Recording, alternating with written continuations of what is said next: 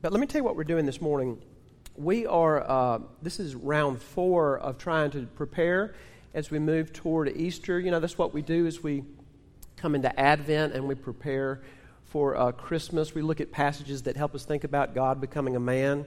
And so, what we've been doing the last few weeks is to look at passages that help us think about as God became a man, uh, as he moved towards suffering and finally death and resurrection. Why did he have to do that? Why is it so important? So, what I want to look at this morning is going way back to Genesis 2 and 3. I'm going to read some excerpts from chapters 2 and 3 of Genesis. Those excerpts are in the bulletin if you don't have a Bible. Um, I don't know if you've ever seen this bit that Jimmy Kimmel does a day or two after Halloween. Uh, a few years ago, Jimmy Kimmel, is a late night uh, talk show host, he, he started putting out this request that parents video their children, you know, maybe the day after they got all, all their Halloween loot, and to, to hide the loot and then to tell the child that Jimmy Kimmel told me to eat all your Halloween candy and then video their response. And if you don't believe in human depravity, you should watch these clips.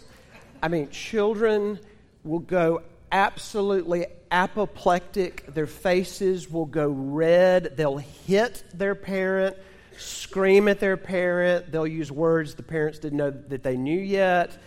They'll just snap. But okay, for the for the 20 something ones like that, they'll also just show maybe one or two angel children, you know, like the child that goes, "Oh, that's okay," and, you, and you, literally you'll hear the studio audience go, "Oh." So one time he was showing it, and it was just this terrible barrage of like just children hitting their parents and throwing stuff, and I hate you and screaming.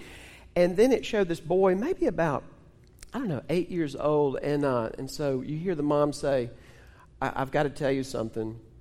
Uh, Jimmy Kimmel told me to eat all your Halloween candy. It's all gone. And uh, this eight year old boy said, That's okay. I just want you to be happy. it's like, oh, ouch. Uh, just after all that poison and toxin, it was just so kind, you know, like so thoughtful. Um, what I want to throw out to you this morning is to think about can you, can you picture God saying that. I, I, I, and let me put it in the past tense. It's still true, but I'm going to put it in the past tense. I, I wanted you to be happy. Um, it's not unusual in, in earlier Christian writings to find Christians talking about that the intent of God for human beings. In fact, you'll see this phrase is that, is that men and women be, quote, holy and happy. And holy didn't mean that like to always run around being doing, you know, doing religious activities and church activities. The first chapters of Genesis have nothing about uh, what we would call like worship services. There's uh, eating and marriage and work, responsibilities, time, season. Very, it's very earthy, kind of what we would call Monday through Saturday. But the, the, the design of God for men and women was that we would be holy and happy. Now, if that is true, and you look around at the world now, and you look at your own life, what happened? And that's what I want to look at this morning is in, in a very real way, we can't understand the significance of the cross, of the, the suffering and death of Jesus Christ, if we don't understand this thing called the curse. Uh, I'm reading some excerpts to try to cover a lot of ground, but uh, God has made first human beings. He's given them responsibilities, He's give, giving them responsibilities. One in particular, a prohibition and when they break it, um, the aftermath of what happens. So let's start in Genesis chapter 2, verse 15. The Lord God took the man, that's Adam, and put him in the Garden of Eden to work it and keep it. And the Lord God commanded the man, saying, You may surely eat of every tree of the garden, but of the tree of the knowledge of good and evil you shall not eat. For in the day that you eat of it, you shall surely die. Chapter 3, verse 6. So when the, woman, when the woman saw that the tree was good for food, and that it was a delight to the eyes, and that the tree was to be desired to make one wise, she took of its fruit and ate. And she also gave some to her husband who was with her, and he ate. Verse 17. And to Adam, he, God, said, Because you have listened to the voice of your wife, and have eaten of the tree of which I commanded you, you shall not eat of it. Cursed is the ground because of you. In pain you shall eat of it all the days of your life. Thorns and thistles it shall bring forth for you, and you shall eat the plants of the field. By the sweat of your face you shall eat bread till you return to the ground. For out of it you were taken, for you are dust, and to dust you shall return. This is God's word. Let's pray together. Father, thank you. Thank you for what you're allowing us to do right now. And if we were left to our own devices to try to think up or reason or imagine our own origins or the origins of our world or why the world is as it is, uh, Father, how far astray we would go. Um, we know that you haven't given us every detail that we might like to know about how the world started, how it worked, uh, how we started, how that works. But Lord, thank you that you've given us all that we need. And uh, Father, in your mercy, would you open up your word to us? We ask this in Christ's name. Amen. Let me let me start on a, on a theological note. And, and before I say this theological note, I just want to acknowledge you know, we, we never assume that everyone in the room is a Christian. Uh, we never assume that everyone in the room believes the Bible, views it as authoritative. Um, you might be sitting here somewhat unfamiliar with the Bible. You may have heard what I just read as more of a mythic account. That's not how it's presented in Scripture, but that might be how you hear it or how you've heard it described. But there are those who do believe the Bible in this room. There are those who, who do view it as authoritative and, and, and truthful and reliable. So, to you, let, let, me, let me just acknowledge something. There's a real theological dilemma for people who believe the Bible. Because the way the Bible presents the first man, Adam, and eh, I'm not going to preach two different sermons, but just so, so I'm acknowledging this because it's important. the blame and the guilt is not laid at the first person who ate the fruit of the tree of the knowledge of good and evil. The first person to eat was Eve, but blame is laid at the feet of Adam because he was acting for all mankind when he acted. Now, when you hear that, you know, it's hard not to think and feel, well, that's not fair. You know, and I think especially when you've grown up in a democracy where I vote and, and ideally I, I help the person, the man or woman who's going to represent my interests and what's important to me. I want that person in power acting for me, doing things that affect my life, but I don't want someone to act for me that's imposed on me. It's not fair that Adam acted for us. Here's the theological dilemma of the Bible believer. If it's unfair for that man to act for you, it's unfair for another man to act for you. And those who believe in the gospel of Jesus Christ are, are putting everything on the fact that another man acted for them. Uh, this is how Scripture works, if I may put it that way, is that there is one person who really acted on your behalf and determines your destiny right now. That might seem, again, far fetched, science fiction, mythic, weird, theory, whatever.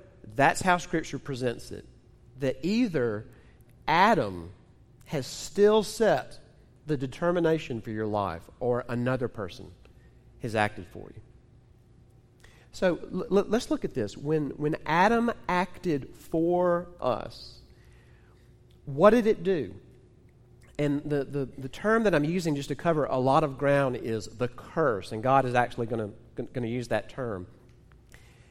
That the creation, the, the materiality of earth and our bodies, and our souls and our identities, our feelings, our wills, our thinking is, is fallen. Let's, uh, let's look at it in these terms. We've got three points. First off, the backdrop of the curse, the extent of the curse, and the duration of the curse. All right, the backdrop of the curse, the extent of the curse, and the duration of the curse. The backdrop of the curse is that God is very clearly presented as being over the top, generous, and artistic and kind. Uh, let, let, me just start with the term the Garden of Eden. You know, at the beginning of our text, it alludes to the Garden of Eden. Do you know what Eden means? It's actually a tough term to translate, but Eden means something along the lines of delight, luxury, pleasure. And apparently, Eden was a region of which the garden was a part. And without getting too much into the muckety muck, the language that's used of the garden suggests something that's less like a garden that you and I would have in a yard or in a park, and, and more something along the lines of what we would call a royal park. Like maybe something that covers massive acres or even square miles. That that's what the garden of delight and pleasure was. And that, that's just already an introduction. Is it's as if God says, "What? Where would I like men and women made in my image to live?" And He just gives them utter beauty and generosity.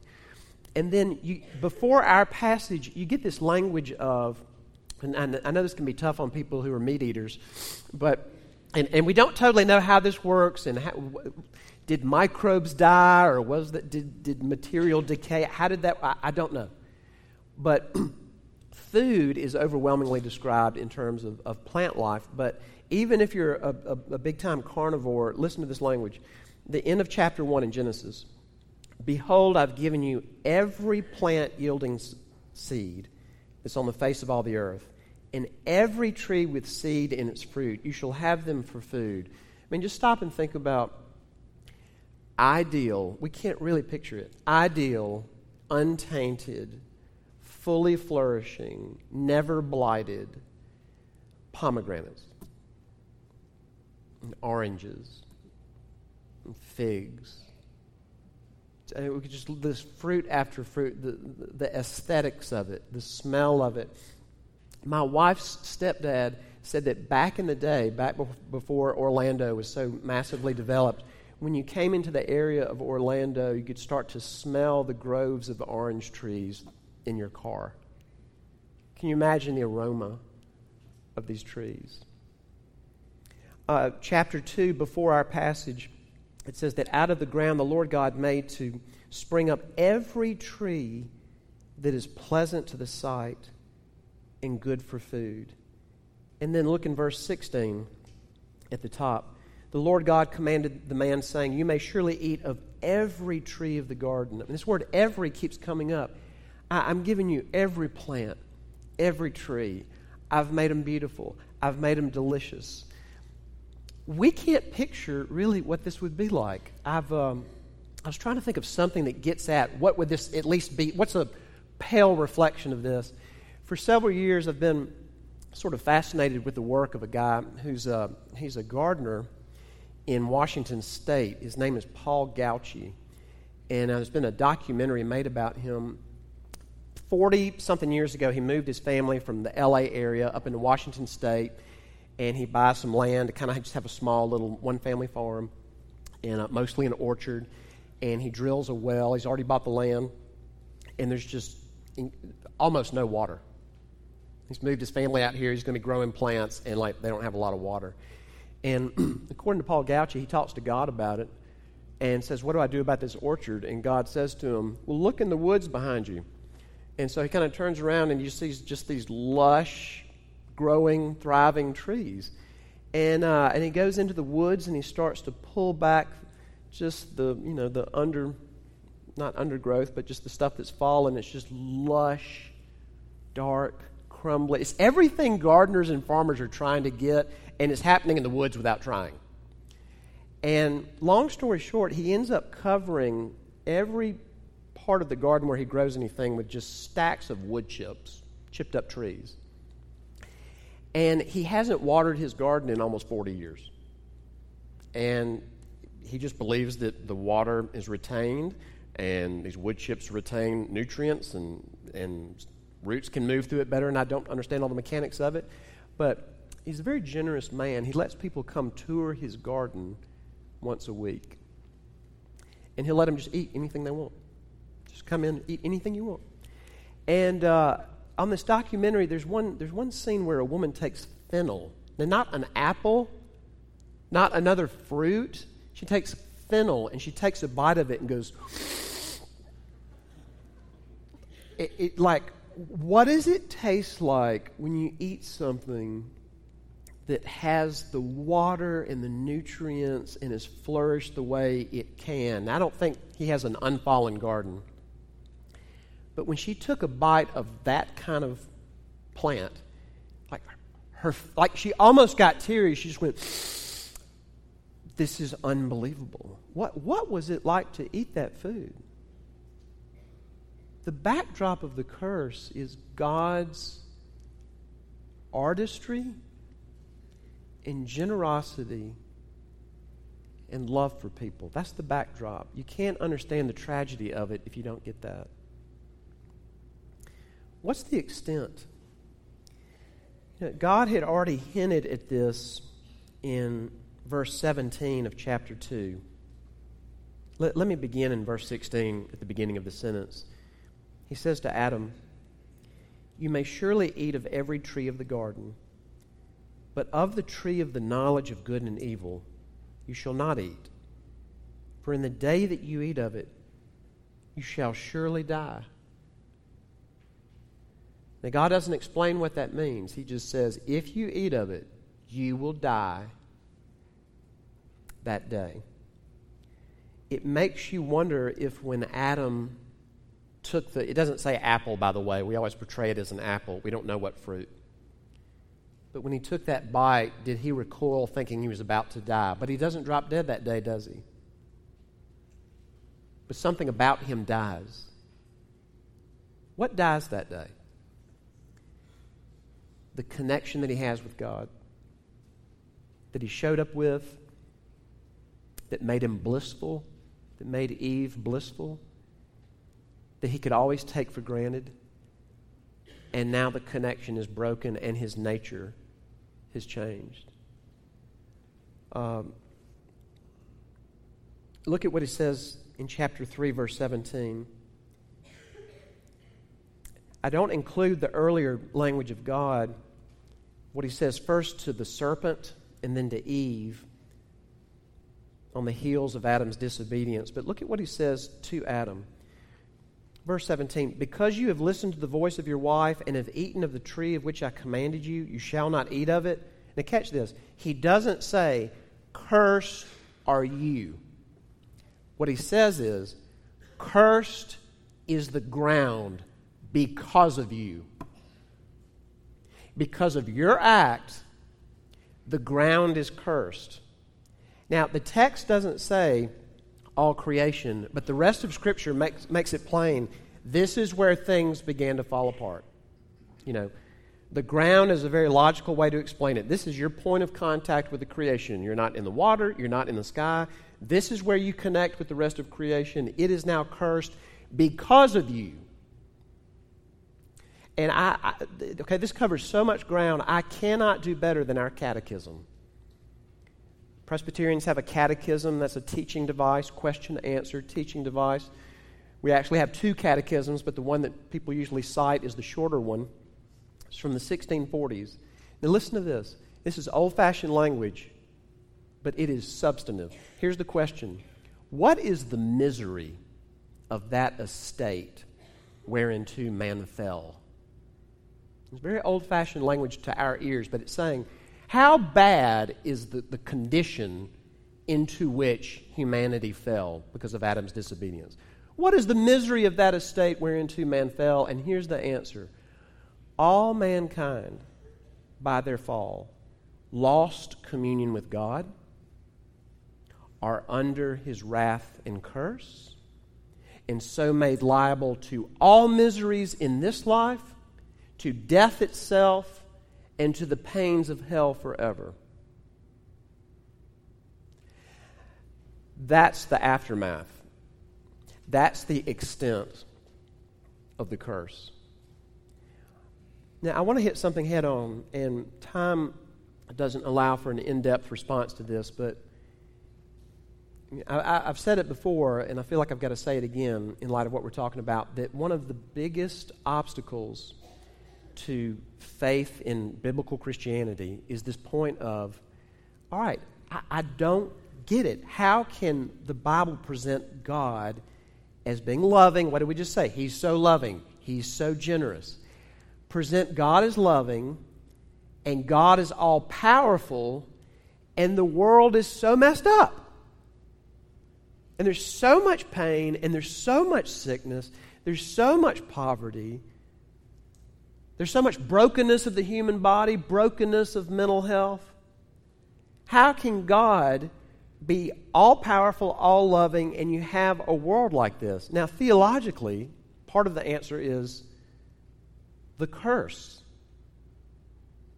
But that doesn't cut it, does it? I mean, if you lose someone to disease, uh, if you see a child that's born with a birth defect, if you see, uh, if you begin, begin to really investigate like, what does it mean that human trafficking is so globally extensive? Does it suffice to just say, well, the world is cursed? All right. Let, let me ask you this. And I know this is a what if scenario, but just humor me. If, if God were to say, all right, I tell you what, I, I'm, I'm going to give you a great discretion here.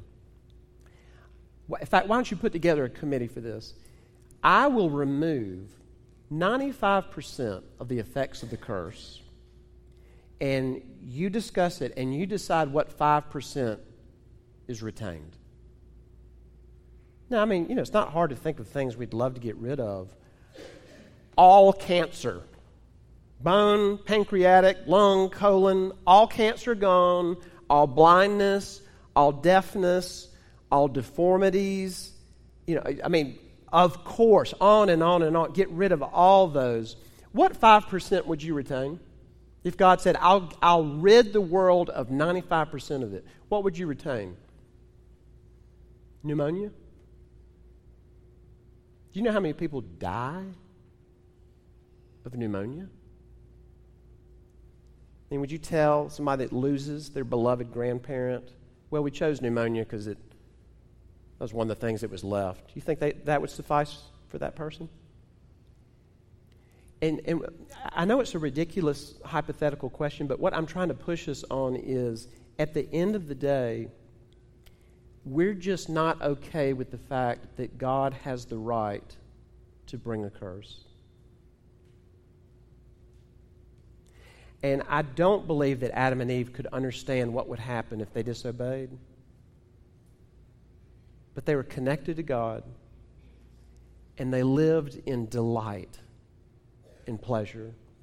And they have everything, not just that they could ever need, they could ever want. And God gives one prohibition and says, if you eat of that, you will die that day. And they do, and the curse comes. That the scriptures just say, this is true and as, the, as Meg read earlier from Romans chapter 8, the whole creation groans. The animals feel it. The materiality of the earth feels it. And we feel it in our bodies and our souls every day. That's the extent. What about the duration of the curse? When God says, Adam, cursed is the ground because of you, what visual does he provide for that? Because it's not like at, at, that second the earth just changed into a crazy field with no order to it. It's still retained all this beauty, but he tells them a visual. What, what, verse 18, chapter 3 Thorns and thistles it shall bring forth for you, and you shall eat the plants of the field. I'll still provide for you. The earth will retain artistry, generosity. The earth will still produce. Some of you love to garden. You feel the effects of that. The earth is still a beautiful creation, but it's also going to fight you. And part of what that fight will look like is thorns and thistles. And I want you to think about that, that image of thorns and thistles. Uh,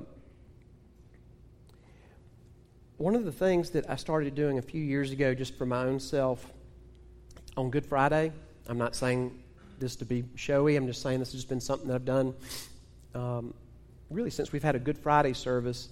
Our Good Friday service is the one service where we ask people to leave silently.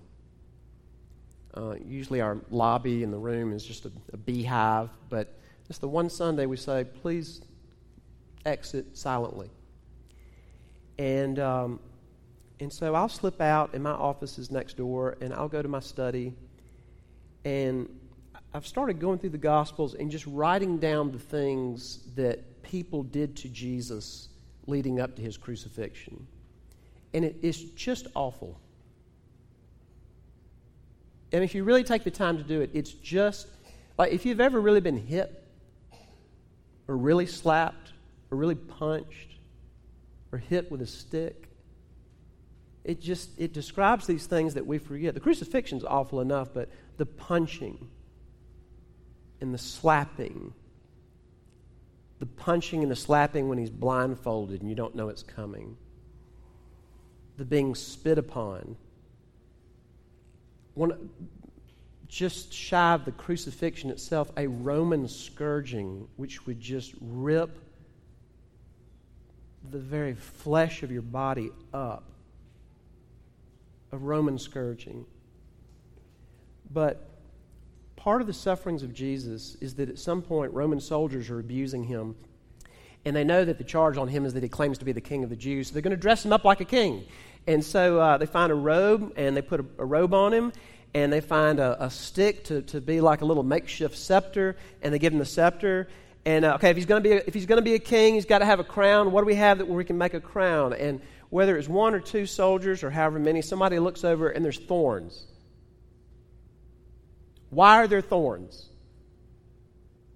They're thorns because the earth is cursed. And of all the things for these Roman soldiers to reach for, they reach for thorns. And they craft a little crown and they put it on Jesus. And they crucify him and raise him up. And so there he is, unclothed, with a crown of all things of thorns. That is not coincidental. What is God saying? He's bearing your sin. But He's not just bearing your sin, He's bearing depression,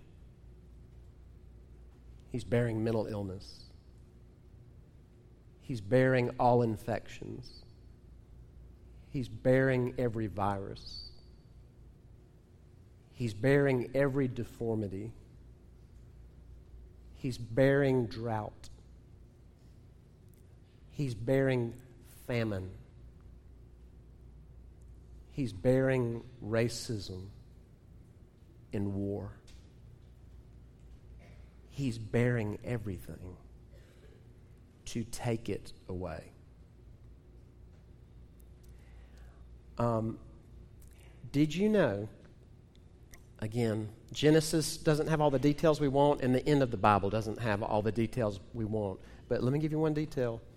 When you get to the last chapter of the Bible, literally the last one, Revelation 22, and it gives us this brief vision, it says the tree of life is there. Adam and Eve were cut off from it after they sinned. But now the tree of life is there, and anyone who wants to can eat of it, and it's for the healing of the nations. You can eat this fruit and glow with health. But then the next thing it says is, and there's nothing cursed. That in the new heavens, in the new earth, God completely removes the curse because his son bore it and paid for it. Do you believe that? You know, because the ultimate answer to why doesn't God do something about human trafficking? Why doesn't God do something about children who suffer? Why doesn't God do something about all the people who are crushed by poverty and oppression? The ultimate answer is not my little 95%, 5% hypothetical thing that I threw out to you. The ultimate answer is this Our lives are a little bitty container called maybe 100 years, and then there is this vast eternity that swallows our thoughts and we can't understand it. And for God, on behalf of his people, through his Son, to make all things new in this giant eternity, and for us to look at this little container and say, You don't care, is so short sighted and unbelieving, and quite frankly, it is hard hearted of us, and we need to repent. Would you look at God incarnate being flogged by a Roman soldier and say, Why don't you care about people? He bears the curse to take it away forever. If you are not in Christ, you are still in Adam. He's the determinative man for your future. The curse remains. You might have an okay life, might have a pretty good life, might have a you know, life that you like. But this is as good as it'll get uh, for the person who places everything their sin, their failures, their body, their soul entrusts it all to Christ and says, Save me. Just understand that your home is not here. This is not your home. We love this place, we serve, we give, we engage, but your home is where there is no curse. Amen. Let's pray together.